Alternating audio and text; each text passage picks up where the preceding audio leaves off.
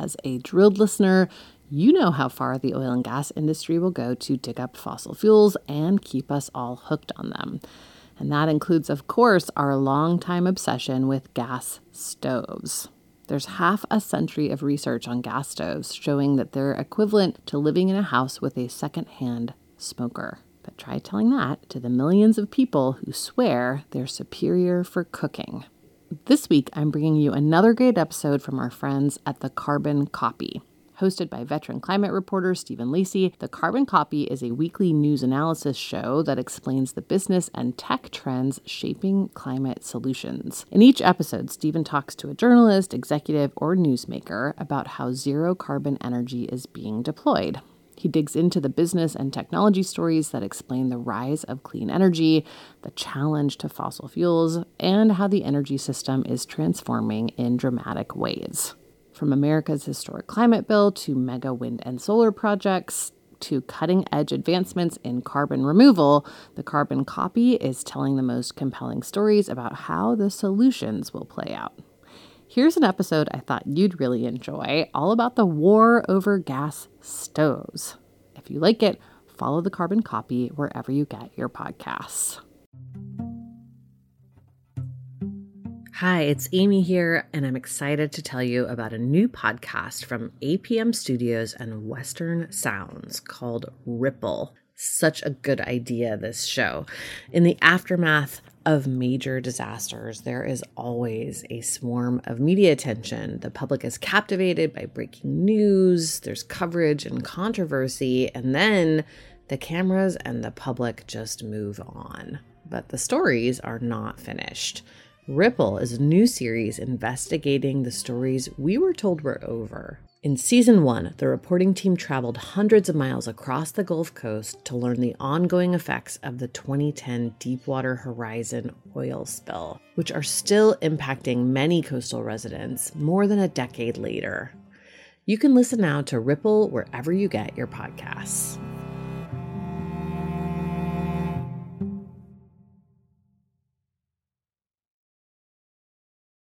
Mom deserves the best, and there's no better place to shop for Mother's Day than Whole Foods Market. They're your destination for unbeatable savings, from premium gifts to show-stopping flowers and irresistible desserts. Start by saving 33% with Prime on all body care and candles. Then get a 15-stem bunch of tulips for just $9.99 each with Prime. Round out Mom's menu with festive rosé, irresistible berry chantilly cake, and more special treats. Come celebrate Mother's Day at Whole Foods Market.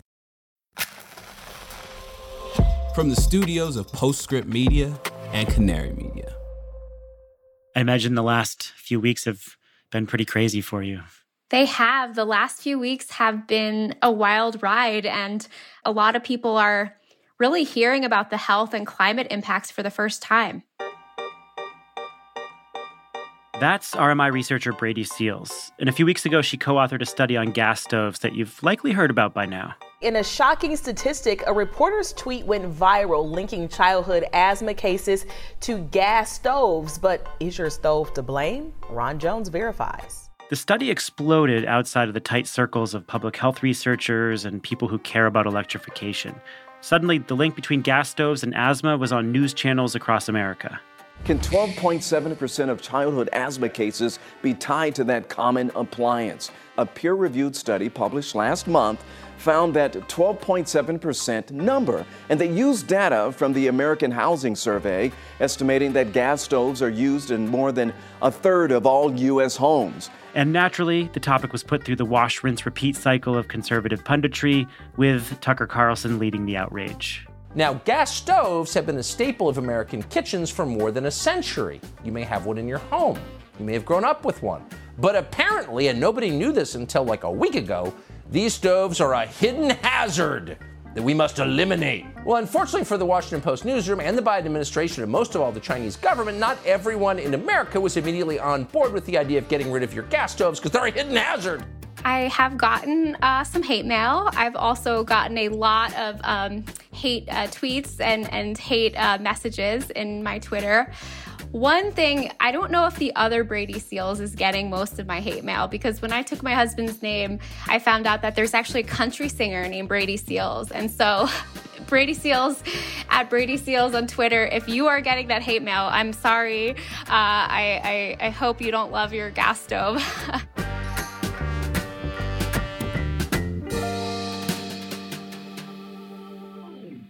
Part of the shock and outrage came after a regulator at the U.S. Consumer Product Safety Commission said stricter regulation of gas stoves was on the table in reaction to the research. But the really surprising thing was missed on cable television. It was that these findings aren't actually new. They build off decades of public health research, which most people have never even heard of. There's actually over 57 studies uh, going back to the 70s, so 50 years. There's been two meta analyses on gas cooking and childhood health, one in 1992 and another one in 2013. And nothing has really changed. That was the, the shocking thing. You know, you think that stoves might get better, emissions might get better, but each study and each decade of science has really confirmed what the decade before found, which is that there are these links between health. And so when I talk to these these experts in the field from I mean top universities, top really well-respected researchers, John Hopkins all over, then I just started thinking, how is there no standards for gas stove. It's like they have a free pass to pollute and that they have since they've been in our homes, which is, you know, over a hundred years. I guess the the question that our audience is probably naturally asking is the same that you asked, which is why? Why don't we know about this? Why was this research just sitting there? Overall, there has been a really robust marketing effort by the gas industry. Cooking with gas. Cooking with gas. We all cook better when we're cooking with gas. The gas industry has paid experts to testify at regulatory hearings, paid influencers to promote the use of gas stoves over electric ones, even made corny music videos hammering the message home. You should have to know the past. Nine out of ten chefs only cook with gas. Why is that, you say? Can I cook my way? The benefits we have to tell will really make it there there has been a really genius marketing campaign by the gas industry to help us fall in love with our gas stoves, help us think it's a superior product. And now you're cooking with gas is a saying that uh, we all use. We are in familiar territory. The gas industry's marketing effort has been used by other industries to cover up harmful effects of their products, from the health impacts of tobacco use to the climate impacts of fossil fuels. But eventually people catch on, and perception shifts, sometimes quickly. I had uh, some some of the air quality and health experts calling me and saying, "I can't believe this. I've been working on this for decades, and finally, you know, my sister-in-law is calling me because she saw something on the Today Show." Or, I think that the gas stoves has sort of become this wedge issue, but it's also a really exciting opportunity because it's also gas stoves are called a gateway into other appliances. This is the Carbon Copy. I'm Stephen Lacey. This week, beyond the outrage cycle and into the data. What does 50 years of research tell us about the impact of gas stoves? And how might the latest findings influence the policy push to get gas out of buildings?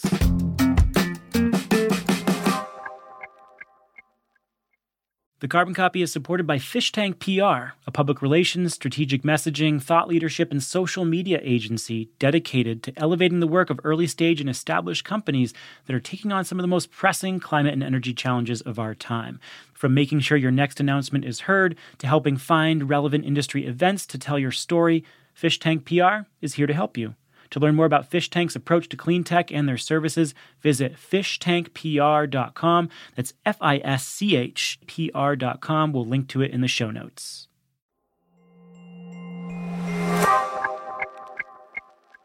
So tell me about the origins of your focus on gas stoves specifically. Like, how did this question about indoor air quality and human health and gas stoves start to come up for you? So, RMI is focused on the energy transition. How do we get rid of fossil fuels and start using renewables across any sector that uses energy, which is a lot. So, I happen to be in our buildings program and we were looking at things like heat pumps and furnaces and how do we how do we really move off of fossil fuels? But an interesting thing started happening. Uh, we started talking to public health experts and air quality experts who said, you know, the gas stove has this outsized health impact. There's been years of studies with very little action on how gas stoves are linked to poor health. And the more we talk to researchers, the more we talk to health and air quality experts, we realized that there was this huge trove of research, um, but it hadn't really been condensed and put out there into the public realm. So, specifically, what are the findings that you released in this latest report? There are these things called meta analyses. So these look at all the studies that have come before them and they summarize the data of all these individual studies. And so the last meta analysis we have from 2013 they looked at the 41 studies that came before and they said, based on all these results, we conclude that children living in a home with a gas stove have a 42% increased risk of having asthma. So, the latest study is very straightforward. We partnered with two epidemiologists and we used a common tool in which we looked at this relative risk, this 42%, and we said, okay, let's apply this to US Census data. And we know how many homes with children cook with gas in the US. It's about 43%. Um, and so we just applied this increased risk, and it shows the strength of the relationship. And we found that 12.7% of childhood asthma could be attributed to gas stove use. But in some states, it was much higher because, for example, in Illinois, 80% of households with children cook with gas.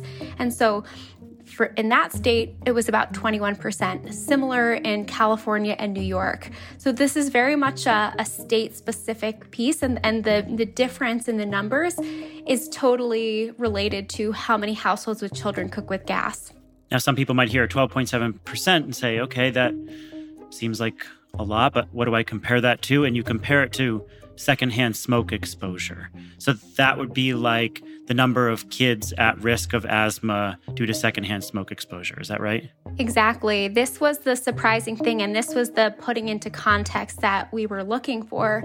So, the population attributable fraction, which is what we calculated, has been done for lots of different exposures and outcomes. So, when we looked at, okay, who else has calculated this PAF, population attributable fraction, for other factors? We found that for childhood asthma, it was very similar to exposure to secondhand smoke. So let's talk about the pollutants that get released by gas stoves. Um, so they emit NO2, benzene, PM2.5. Walk me through each of these and why, wh- how much is emitted and why they're hazardous to human health. Yes, gas stoves emit a mixture of pollutants um, while they're on, but more research is increasingly showing that they can actually be releasing pollutants even while they're off, uh, leaking pollutants like the benzene you mentioned um, alongside methane leaks. So, a couple pollutants of concern nitrogen dioxide is an invisible gas. It's a known respiratory irritant, and this is the pollutant that the EPA says exposure in the short term causes um, asthma attacks, exacerbates asthma attacks. Then there's fine particulate matter, PM2.5, which refers to the size. Uh, so these are particles which, you know, some cooking and even if you are burning your toast in a toaster will release PM2.5. So some of this is unavoidable because um, of the cooking process. But we've seen from studies that gas flames themselves produce two times the amount of particulate matter. And these are harmful because they can penetrate deep into the lungs. They're so tiny and they can actually even get into the bloodstream. So, PM2.5 is a health harming pollutant. Uh, then there's carbon monoxide. Many of us hear about carbon monoxide when it comes to um, terrible disasters and tragedies because it can be deadly in high doses. And all of these are happening because of incomplete combustion, burning the fossil fuel inside the home. Um, some homes have higher carbon monoxide levels than, than others. So those are the few that I would mention because we have the most data on them. There are also formaldehyde, uh, which seems to be more of a problem with simmering, but there's less studies. And then some of the new research, which is looking at, they actually found there's about 200 different chemicals that are present in gas. 21 of those are air toxins like benzene, which is a known carcinogen with no safe exposure limit. Um, and so we know that gas stoves leak about 1% of the methane even while they're off. So the question is are they also leaking and releasing other pollutants even while we're not cooking? So the EPA doesn't regulate indoor air quality and some of these gas stoves can produce NO2 levels that would be illegal outdoor. So why doesn't the EPA actually uh, regulate indoor air quality? Isn't this wild? This to me is the biggest black hole. We spend 90% of our time indoors. And if you go to the EPA website, they say our indoor spaces can be two to five and as high as 100 times more polluted than outdoors. The outdoor one hour standard for nitrogen dioxide is 100 parts per billion. But we know from studies that baking a cake, for example, in a gas oven will, will give you a reading of 230 parts per billion. And some recent researchers have been found that in just a couple minutes of turning the stove on, less than five minutes, um, they're reaching levels of 100 parts per billion. And I will say that the World Health Organization in 2021, um, they revised their air quality guidelines for indoor and outdoor spaces. And for nitrogen dioxide, they found that a safe 24 hour exposure level is 13 parts per billion. So clearly, the gas stove is a source in our home and it can be a primary source of some of this pollution. Uh, so I really do think that with this attention on indoor air from COVID, from lots of other reasons, it's time for EPA to revisit setting indoor air quality guidelines. So, one of the things that confuses me about this debate when Tucker Carlson gets on TV and says they're coming to take your stoves, you better hang on to your gas stove, is that when you actually look at household data, uh, the most common type of stove is an electric stove, and it's primarily in the middle of the country. So the actual adoption of electric stoves doesn't correlate to the culture war that people are trying to whip up uh, on cable news. Absolutely. This is so fascinating. Much of the South and especially the Southeast is already electrified. And we see that across the country, one in four homes is already all electric. Um, and I've seen this too. And, and in our study, we looked at Florida, for example, and we found that only 9% of households with children in Florida cook with gas. And so I think we're seeing a lot of the messaging coming from Florida, but it doesn't necessarily correlate with uh, the lived experience of, of many Floridians, for example, who most of them have electric stoves. And this is so fascinating because, um, you know, in some cases, a lot of the where there are gas stoves, it followed where there was gas lighting. Um, and so we see in New York, California, Illinois, really high levels of households cooking with gas. So in Illinois, we found 80% of households with children cook with gas. In California, it was 74%. So these really are often the blue states uh, where we have the highest penetration of gas use. We're going to take a quick break here. And after we come back, we're going to ask how do we get America disconnected from gas stoves? And will this research unlock a new wave of regulation and action?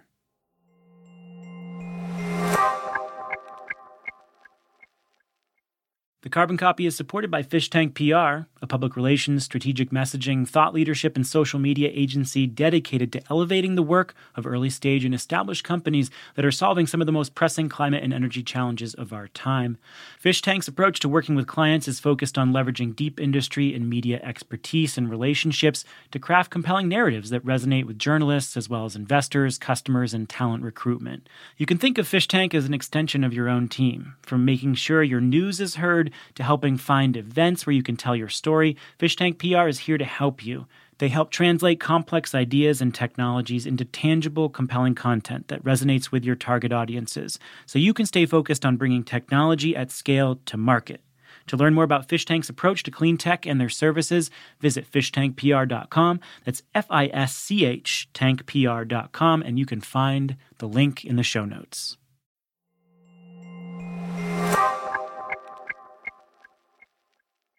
So, shortly after you published this paper, Richard Trumka, a commissioner at the Consumer Product Safety Commission, said that any option was on the table when it came to regulating gas stoves. He was asked about this in an interview with Bloomberg, and he said that anything is possible at this point. I have kids.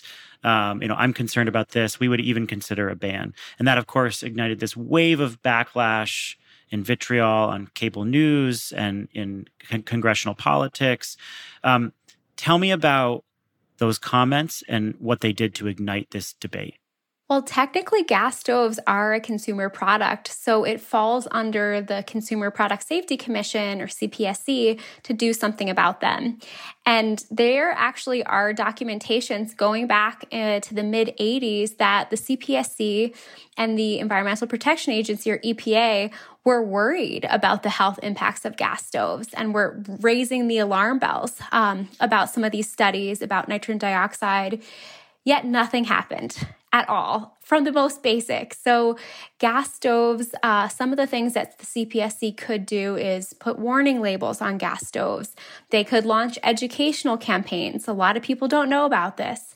They could set, and this is something that I feel like is very basic, mandatory performance standards. Uh, we should be knowing that the emission levels, pollution levels from these stoves, they should be meeting a health based standard. And of course, this comes during a major local regulatory push to maybe ban new gas connections in new construction, uh, to regulate only zero carbon energy on, on new construction, um, and and I think these you know this momentum is picking up in cities around the country. So, what are the implications for this research on future regulations of gas and buildings? Do you expect this to push that momentum forward?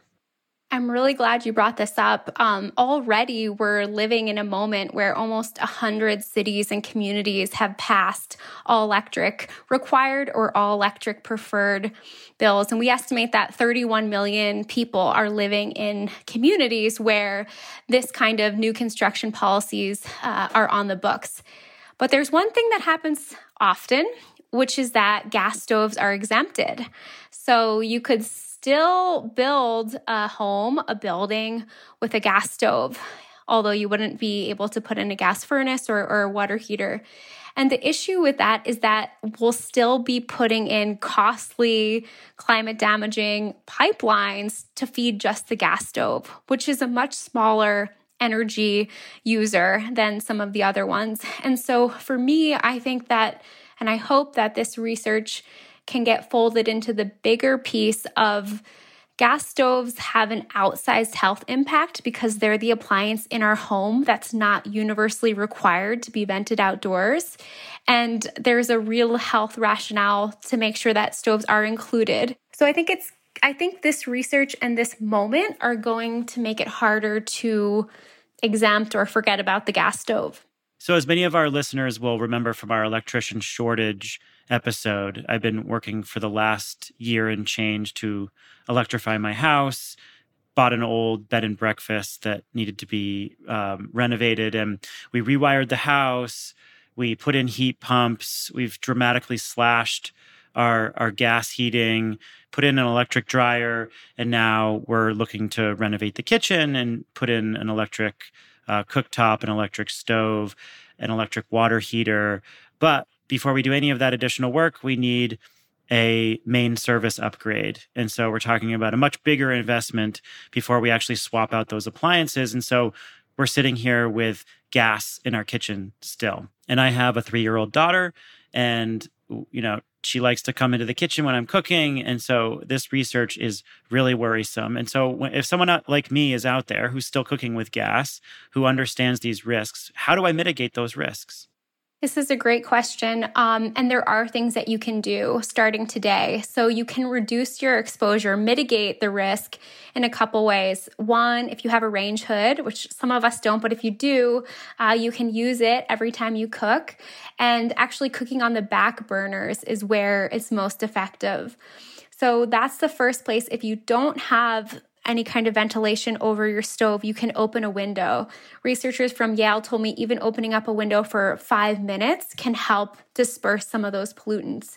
Um, Then the next step is to displace some of your gas cooking. So I have a friend with a gas stove and and a little baby, um, and they've actually displaced 80% of their cooking from the gas stove by using a toaster oven, instant pot, electric kettle. So it's not the perfect solution, but it's something you can you can definitely do to try to turn on your gas stove uh, less. And then the next one where you can really displace a good amount of cooking is to buy an induction stove plug-in, a one or two burner.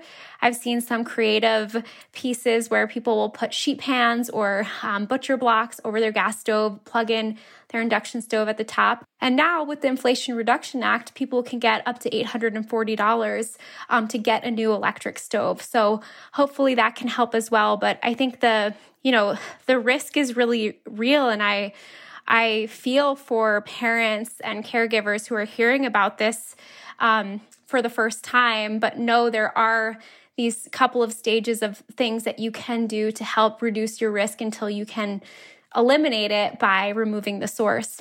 Yeah. So when this blew up, it was framed as a culture war. Do you think the science got lost as it the debate unfolded in the press? I do feel like the science got lost a little bit because there was one huge misunderstanding, which was that no one was ever going to come for anybody's gas stove. Anything that would happen from the CPSC would relate to new stoves, new regulations, new protections on new stoves. So I think this this sort of fear that people were going to come into your house or Joe Biden was going to come into your house and take the gas stove was just totally blown out of proportion. Uh, people were taping themselves to their gas stoves on Twitter and leaving all their, their burners firing, which is what we're trying to uh, help educate people about the pollutants that are emitted when gas stoves are, are released. And so I fear that that was lost a little bit. But what gives me a lot of hope is that I don't think that that's the majority of people. Brady Seals is a manager for carbon free buildings at RMI. Brady, thank you so much. Thanks for having me. This was fun. That's all for the show. The Carbon Copy is a co production of Postscript Media and Canary Media. As a reminder, you can get uh, both of our newsletters. So sign up for our newsletter at postscriptmedia.com and you'll get all our episodes there on a weekly basis. And then if you sign up for Canary Media's newsletter, you'll get daily coverage of all their stories from their journalists, and they've got a bunch of great stuff about the clean energy economy. This episode was produced by Alexandria Herr. Sean Marquand is our engineer. He also wrote our theme song. Original music came from Echo Finch and Blue Dot Sessions. Postscript Media is supported by Prelude Ventures. Prelude is a venture capital firm that partners with entrepreneurs to address climate change across so many sectors advanced energy, food and ag, transportation, logistics, advanced materials, manufacturing, and advanced computing basically, the entire global economy. Give us a rating and review on Apple or Spotify. It's so helpful. We ask it every time. It feels repetitive, doesn't it? But it's super helpful. We wouldn't ask you if it didn't mean something. Send us your thoughts on social media as well, and we're so grateful for your support and listenership. I'm Stephen Lacey. This is the Carbon Copy. We'll catch you next week.